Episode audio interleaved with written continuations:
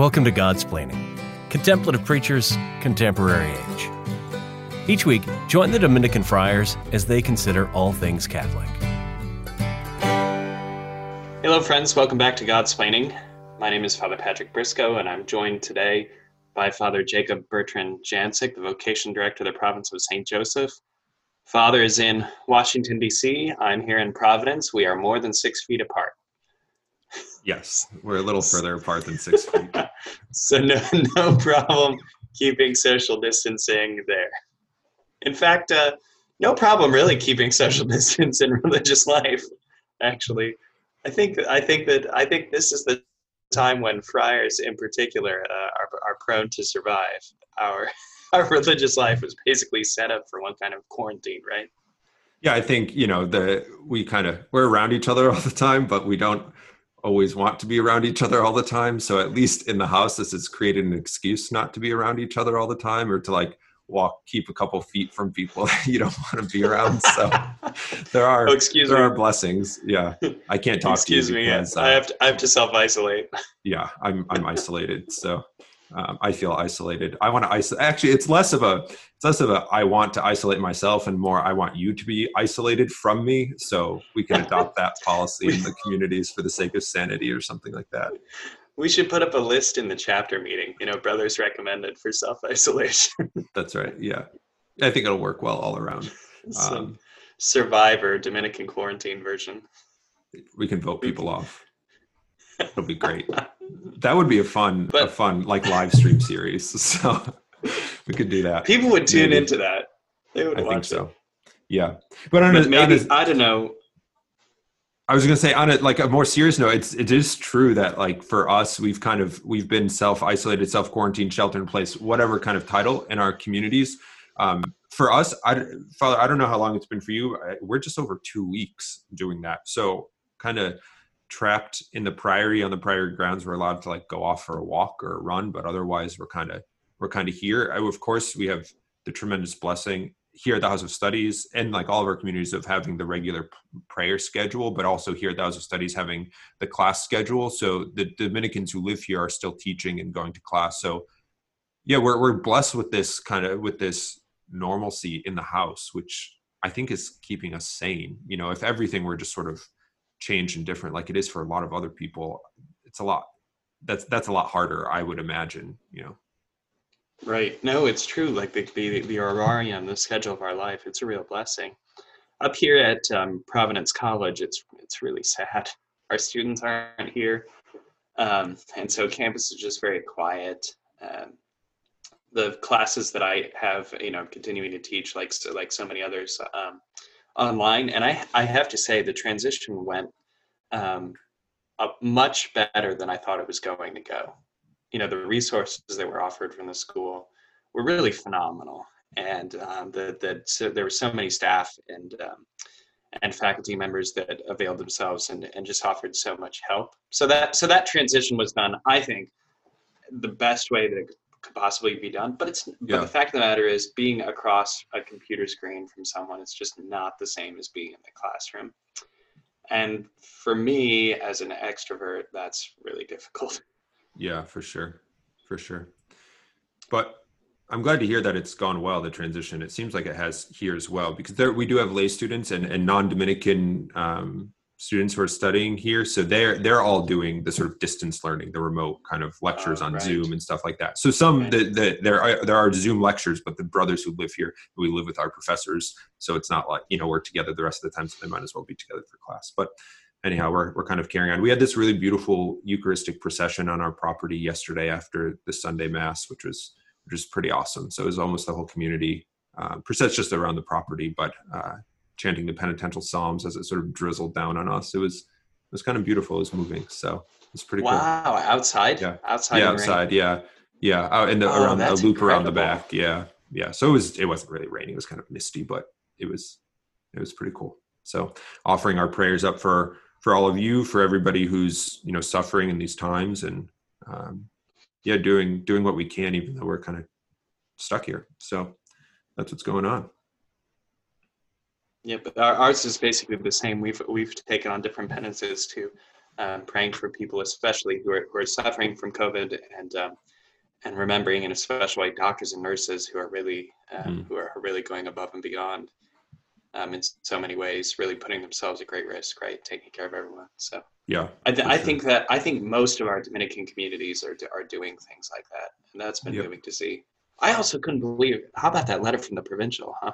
Where there were yeah. friars. There was that line. For me, it's one of the most edifying things that I've that I've heard um, from the brethren in a long time. Where there was that line from the provincial. That he said, "I just want to thank all the brothers who volunteered to go to New York uh, to assist in the hospital chaplaincy." um, at the present time your services aren't necessary some you know, like the line was something like that right yeah but the the, the, the, the brethren were writing the provincial and saying oh i'll go to new york you know yeah i'm willing to go does anybody need to go that, that, that there were guys willing to do that i think is just so yeah it's inspiring that's for sure reassuring too that even even the spirit of of charity and these sorts of things is is alive even if you can't do it it's still the disposition to to want to serve and and that sort of thing. So, but that's yeah. the kind of thing you know that we have to look for, right? into in times like this, and and really say like, wow, that was a sign of hope. Another thing that I found um, really moving um, was on Sunday morning. Bishop Tobin asked all the churches of Providence to ring their bells. Oh yeah, that's been happening minutes. in a number of dioceses. That's great. Yeah, yeah. that's cool. So. That was gorgeous. So you could hear, um, I could hear bells. So of course we rang them on campus at Providence College, at St. Pius Church across the street. And then I could hear bells from the neighboring parishes too, from St. Augustine's and Blessed Sacrament. It was great. Uh, yeah, that's very cool. So great. Well, we're still in Lent today's Lent. episode. yeah, back to that. We're still in Lent, uh, which is kind of strange. It kind of feels like, at least to me, that we've been in Lent for a long time, but it hasn't been like an uber laborious Lent because there have been so many distractions from it. So it's kind of a strange feeling that you know we're we're crawling through Lent. And, but in any case, we're still in our back to basics series, um, focusing on uh, practices, whether they're penitential or spiritual, to help kind of keep us in in this penitential season and keep us focused on preparing for Easter, which is like less than two weeks away now. That's crazy. I can't believe it. Um, so this week we thought we'd talk about a holy hour, anyways, and um, how to make a holy hour and and what's good about a holy hour and those sorts of things. So um, that's that's what we're going to look at for a little bit today. Kind of walk through um, some of that with you all.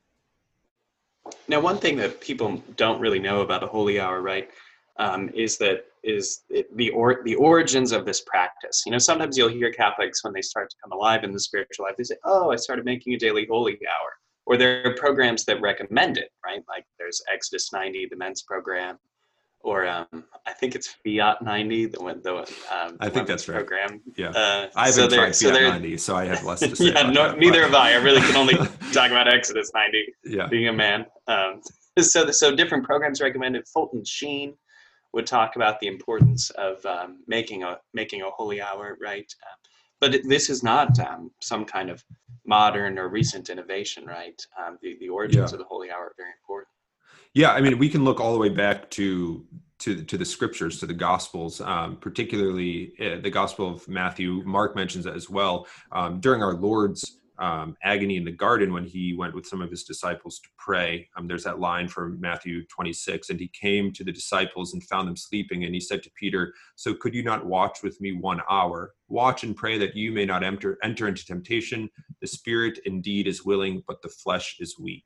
Um, so we may ask, like, why one hour? You know, it's a very obvious kind of when you read that line from the scriptures. It's a very obvious reason why why an hour. It's because it's our our Lord asks that of his disciples, asks that of his of his followers. And the thing that I find kind of particularly particularly I don't know interesting. It's not that it's an hour. I mean, it, yeah, that's fine, great. We know it's an hour, but is is the reason for it to watch and pray that we may not enter into temptation? Um, our Lord warns us to sort of be prepared. He also, in that, warns us that we're going to be tempted in our life. He doesn't say, watch and pray so that you not be tempted. He says, watch and pray so that you may not enter into the temptation.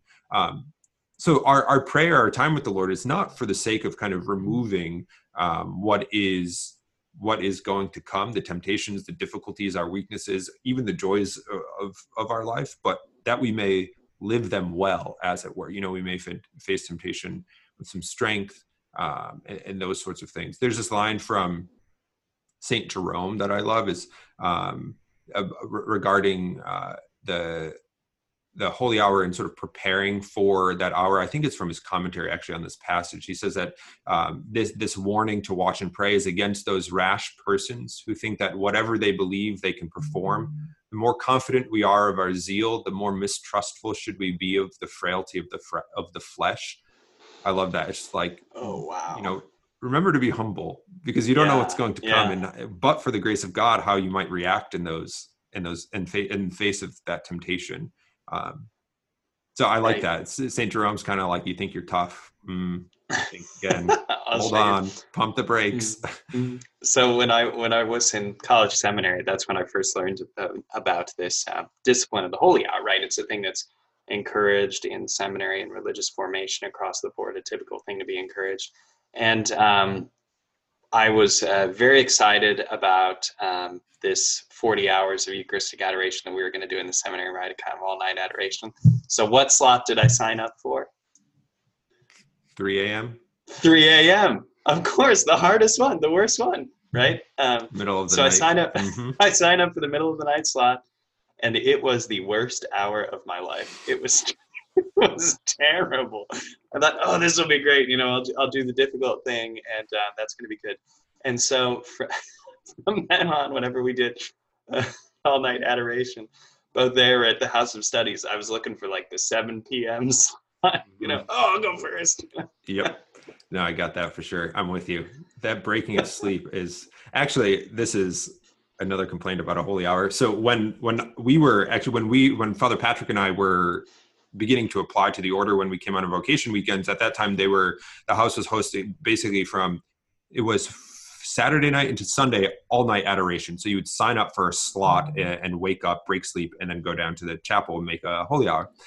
But on my vocation weekend, there was a very large weekend, and there were a number of us sleeping in one larger room, kind of like sleeping bags, pillows, whatever, kind of cramming in for the weekend, which was the worst idea in the world because that meant for like the 12 of us in that room that every hour throughout the entire night you didn't have to just get up for your holy hour you got up for everybody's holy hour so i remember waking up the next morning i was not happy but you, there's some suffering to go through with it but that's just fine so in any case keep keeping keeping watch right that was that's where I started to run, wander off. That's where that's where this mm-hmm. idea began. Before I totally sidetracked myself by talking about my own my own failures in prayer.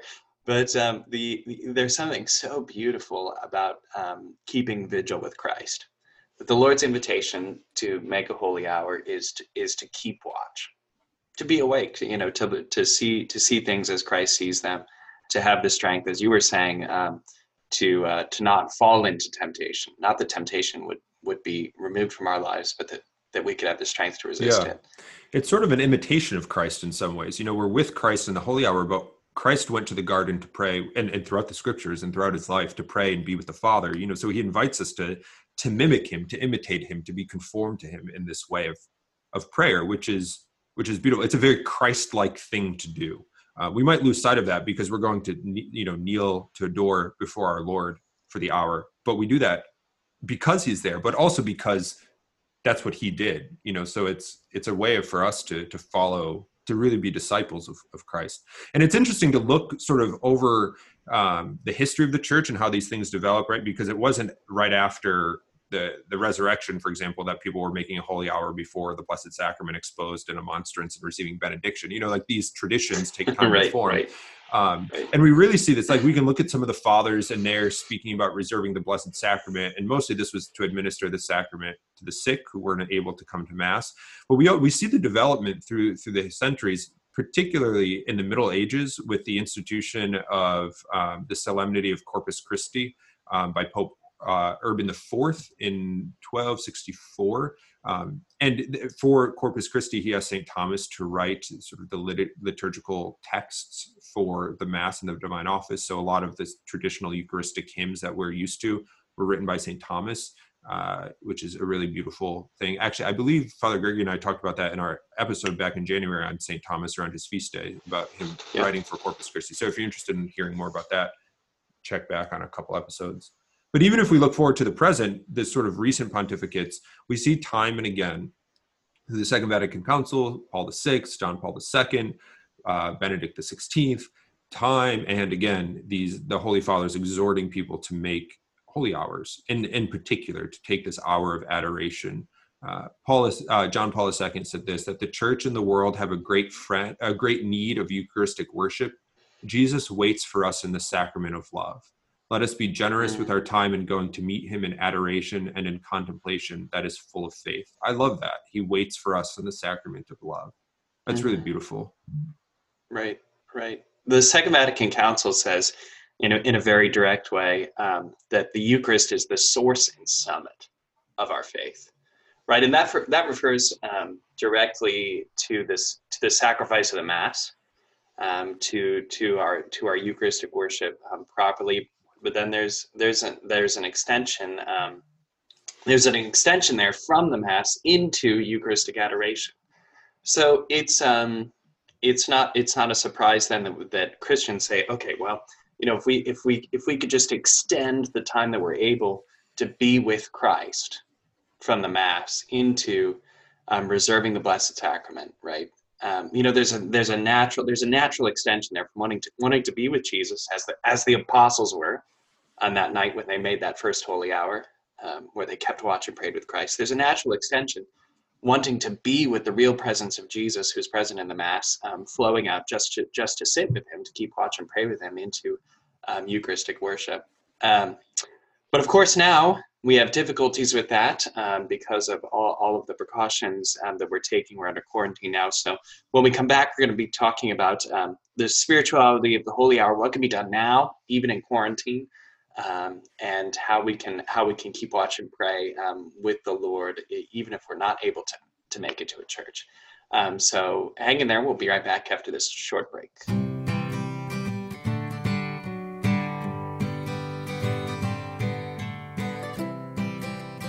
This is Godsplaining. Get up to date on all our latest episodes at opeast.org slash godsplaining. Okay, welcome back. Uh, thanks for listening to Godsplaining.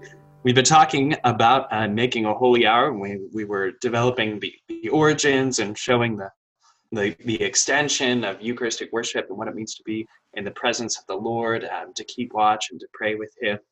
Um, but right now, um, right now, because of COVID, because of all the all the restrictions on us, um, many people are not able to get to churches. So in some places, churches are still open, and if you're able, we'd encourage you um, to to continue to make a visit to the Blessed Sacrament if you if if if you're able, if that's not a risk for you. Uh, but if your bishop has closed churches, um, what do you do, Father Jacob Pertrick? Can you tell us a little bit about making a holy hour um, if you're not able to be in the presence of the Eucharist? Yeah, I think that I guess even in my own experience, and I'm sure yours too, Father, um, talking to other people too, that when when we're sort of when the like normal kind of environment for prayer for us is changed prayer becomes very difficult it's very hard to adjust so like i experience this a lot when i go home for my when i visit my family on my home visits that it's very hard for me to sort of to pray. I mean, obviously, I'm removed from the priory, removed from the horarium that kind of thing. But it's even just the environment. It's just hard to sort of maintain a kind of like recollection or these sort of things. Um, and I know from talking to other people, like coming home from campus, from college, and being away from the campus, it's just like difficult. So I think the first right. thing is that we have to acknowledge that there's because of the change, it's difficult. It's a challenge to sort of it's it's a real difference to be able to kind of kneel down in a church or sit in a church, whatever kind of position you adopt during a holy hour. It doesn't matter. Um, and and for example, having to do that and with like perhaps the Blessed Sacrament exposed sort of like through a live stream on your computer like that's really different um, that doesn't mean that our we can't spend time in prayer and that graces aren't afforded and these sorts of things but i, I only mention that because i think we have to recognize that the, the change in environment is is poses a difficulty, a challenge. We have to adopt, we have to acclimate, etc. So it's okay if we find if we find it difficult to to pray as we're accustomed to. Um, just that being acknowledged, I think, is important. That being, although that's although that may be the case, um, I think that the principles of like making a holy hour of what to do are are still applicable. They still um, should be followed. And I think the first thing here is is to build the habit we can't expect ourselves to do things that we're not habituated to. So like if you're not right, if you've never made a holy hour in your life, saying that I'm going to make a holy hour every day for the next for the rest of my life is probably not the most prudential decision to make. I, I'm sure we talked about this earlier in some of our Lenten episodes that like especially with penance and stuff, we have to acclimate to it. We have to become habituated to it. So it's like a New Year's resolution. Like I'm going to lose like 40 pounds. I've never been on a diet before. This will be fine. It's like two weeks later. It's like I'm eating the chocolate cake again, and you know, it's like so. Same thing with the holy hour. We have to build up to it. Um, I don't know if you've had that experience with with your within your own spiritual life, Father, but I know that I do, and that that that building of a habit takes time and patience and that sort of thing. Yeah, absolutely. I mean, one of the one of the things that can be daunting is that people can have misconceptions of what it means to make a holy hour, right? Like they could say, okay, I'm going to sit and not think about anything but God, you know, some kind of vague commitment to thinking about God for 60 minutes. Okay, and then you know they you look at your watch, watch and it's like oh, and 30 minutes. seconds has gone by. you know? it's like, oh, this is going to be terrible. Um, so I think, so I think one, one, one thing, one thing that people need to know, um, as you, as you think, okay, how, you know, how, how can I renew this practice or build this practice in my life is that making a holy hour does not mean 60 minutes of uninterrupted meditation necessarily. That may become um, what, what you long for, but at the beginning, it's important to, to um, to, ha- to have a little bit of a plan um, for how your holy hour is going to go. So I often, um, I often in, in my own meditation, um, which is required for Dominicans by our constitutions, um, in my own meditation, I often begin by praying prayers of intercession. You know, people have asked me to pray for things, uh, or these are the concerns of my own heart.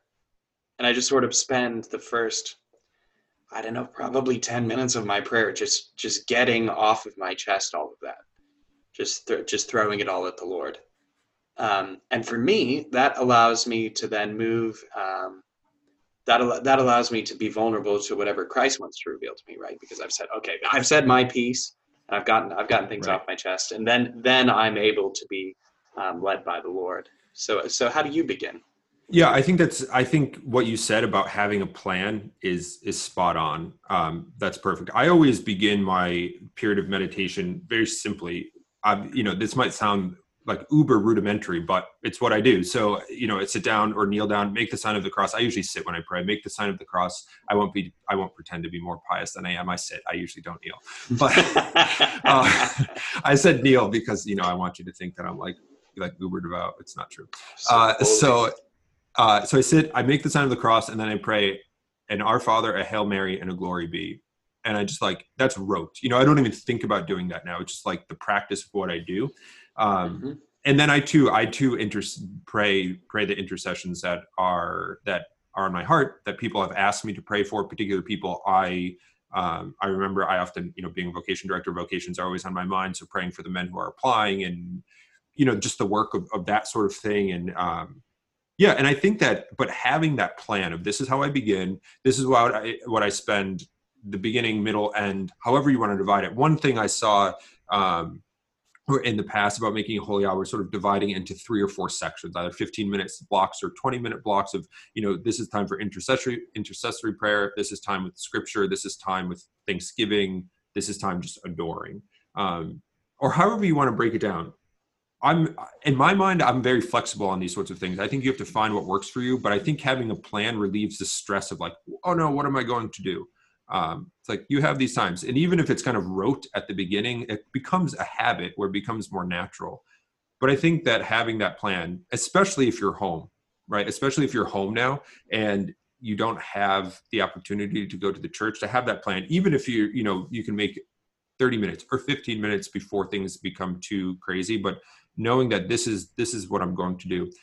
But in the end, I think it's very important to have um, to have that time in silence and allow that to really be the focus. Like that's the end of what we're getting at, because our Lord speaks to our hearts in silence, and He He reveals Himself to us in the silence of our hearts. Um, so we have to work and sort of uh, have that be the the end of what we're doing. I think everything else in a way is kind of preparatory for that. I don't know if what you think about that, but it's kind of the intercession, the intercession, the, the that we might do, the spiritual reading, what we might do, all of this kind of prepares us just to kind of, like Father Patrick was saying, we kind of leave it before the Lord. We kind of prepare our hearts, and then we we're with Him. You know, we we're just with Him, and even if that's for a few minutes, but that that's that's that's the end of it. Um, that's the end of it. One of I cited a couple quotes already, but I, I when I was reading a bit of, from Mother Teresa, and I found this, and this was really beautiful, and I think connects to um, to Father Patrick's point about the connection between a holy hour and mass, and um, and sort of the crucifix and, and adoring. And Mother Teresa said that when you look at the crucifix, you understand how much Jesus loved you then. When you look at the sacred host, you understand how much Jesus loves you now. Um, I, I find that to be to be really powerful just to be able to know that our lord is sitting there and waiting for you. Jesus waits for us in the sacrament of love as st john paul ii said. Um, so we want to build towards that Mm. that silence towards that adoration. Um, i think another thing that's a problem i think everything's a problem. That's a great way to introduce something. Let- I got let me a tell problem, you. and another, Um, another thing. yeah. Is but seriously though it's how we how we deal with distraction Right. during all these things. I don't know if you have recommendations for what you do to kind of ward off or sort of deal with it, but I mean, it Don't it's the perpetual enemy. I will, perhaps in principle, then maybe not in practice. Um, I think one one thing that one thing that's really important is that um, prayer is an input output game, and if you if you've done no remote work to prepare yourself for the moment of prayer, um, when the when the time comes, um, you you you're left scrambling with immediate preparation, right? So, uh, in my own personal experience, I have found that the um, profundity of my holy hour, if one can call it such a thing, because you know we we can't really measure whether or not something is successful. Um, we don't we don't know. The Lord the Lord takes all these things and rewards them according to His graces and designs. Um, but uh, I have found that my prayer, according to me, is usually better if I do a lot of spiritual reading. That the two the two are intimately linked. That if I'm not putting good things in, um, when it comes time for things to come out, you know, in prayer, um, it's it's usually more of a struggle. So I I think that what we have to recognize is that uh, this practice of spiritual reading, which has fallen by the wayside for a lot of people, needs to be recovered. Um, spiritual reading just consists of re- reading the works of the saints, reading theology, um, reading um, reading noble things that lift up your spirits, that dispose you to think about God at the right time. So that, we have that's to my feed- that's my Yeah, you have to feed the mind, and you know, faith is faith is a virtue is is a virtue of the mind. It's an act of the intellect. So that's something I think that you're you're you're absolutely right about. Is that we can't just expect. Um, sort of grow in the spiritual life if we're not feeding ourselves with the things of the spiritual life um, and and as you said it's it's not this this time with our lord is not something that we we are we're not able to demand grace or sort of effects from it but we are able to prepare well for it and and i think that's spot on it's like what we can't we can't expect to watch like six hours of netflix and turn it off and then make a holy hour. Like it's just not going to work. Not going to happen. I mean you can watch a netflix show right. but like but that's not we can't we can't pretend that that doesn't affect sort of the sensitivity of our souls and of our spiritual life. We have to we have to prepare um prepare for that. So I was thinking too, this is another kind of tangential story, but still about a holy hour. Uh, I think the first time, at least my first memory of a conversation with Father Patrick was in the novitiate. So we weren't yet novices. We were living at the novitiate, and this was the night before we were going to receive the habit. And the night before, there was all night adoration. Um, but we started, I think we might have started with a holy hour together, or at least for exposition, we were in the chapel together right. and there Yeah. were the habits were near the altar they were folded we had not you know we were going to be vested in them the next the next evening um, but they also had candles out obviously for the holy hour which were pretty close to the habits um, and Too I- close. too close To and i in my sort of like ocd whatever i i leaned over to father patrick and i was like those habits i said something like those habits are going to catch on fire or like really worried like i'm not letting my habit catch on fire so i don't think i know i've told father patrick this i certainly haven't told like my novice master or anything but i during my adoration slot later that night, I went into the sanctuary and moved the habits away from the candles because I was so worried about them catching on fire. It's like I I want that habit tomorrow. It's not catching on fire. So that was my preparation for the holy hour that night to make sure that the candles and habits were far enough apart that they wouldn't burn down. Um, but that was also a distraction. So I did what I could, could to get rid of the distraction all the same. It's so good. So as you know, as we're thinking about kind of these weeks of Lent, these times that we are really separated from what would normally be um, normally be kind of the the routine of preparing for Easter, um, Mass, confession, deeper prayer. I, I I think my recommendation at this point, one of my recommendations, I always have a recommendation, but is is that we need we need not be tempted to to to sort of take a lax route because the rest of the world is kind of in chaos or the rest of our lives is in chaos. Our spiritual life ought not be lack uh, be lessened because of that. I think in fact we ought to double down on these last couple weeks of lent or last whatever 10 days of lent that we ought to double down on prayer. We ought to double down on, on the penance that we've undertaken during lent and not not give those up because those are the things that prepare us to receive our lord those are the things that strengthen us as saint jerome said when the when the flesh is weak when we're faced with temptation if if we sort of pull back on on what is really most important our relationship with christ and those disciplines that lead us to a more intimate kind of relationship with him i think we're, we're looking at things in, in, in the wrong way. I'm not saying we all have to put on a hair shirt and take on these incredible penances that we're not used to but i am saying that you know let's recommit you know together in these last these last weeks of lent as we head towards easter let's recommit to pray for each other to do penance for each other um, that you know we may survive well in our sort of self quarantine self isolation whatever they're calling it. Um, but that our souls may also you know kind of begin to flourish as we near the resurrection. I couldn't agree more. Now is the time for charity and charity begins with our love for god and it flows from our flows from our love for God to others. Um, and now, this moment, when an abundance of charity is needed for uh, for the church, for Christians throughout the world, for uh, for every suffering soul, um, we have a special duty to build up the disposition of charity. So in these last days, as as Father said, you know, I, I too would like to encourage you during this Holy Week, sanctify it, make it holy by praying a holy hour every day. Do it. Do it for Christ. Do it for the love of your family. Do it out of gratitude for so many people who are putting their own lives on the line. Uh, and you will be enriched by it. Jesus will pour forth an abundance of graces and blessings in your soul. So that's it for this week's episode on the Holy Hour. Thanks for tuning in.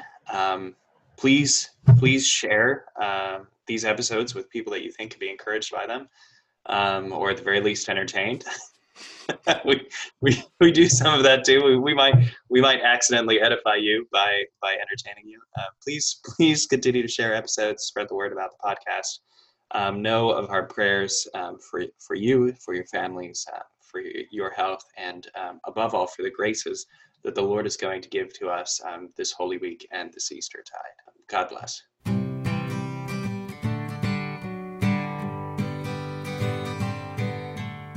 Thanks for listening to Godsplaining, a work of the Dominican Friars of the Province of St. Joseph. Visit us at opeast.org.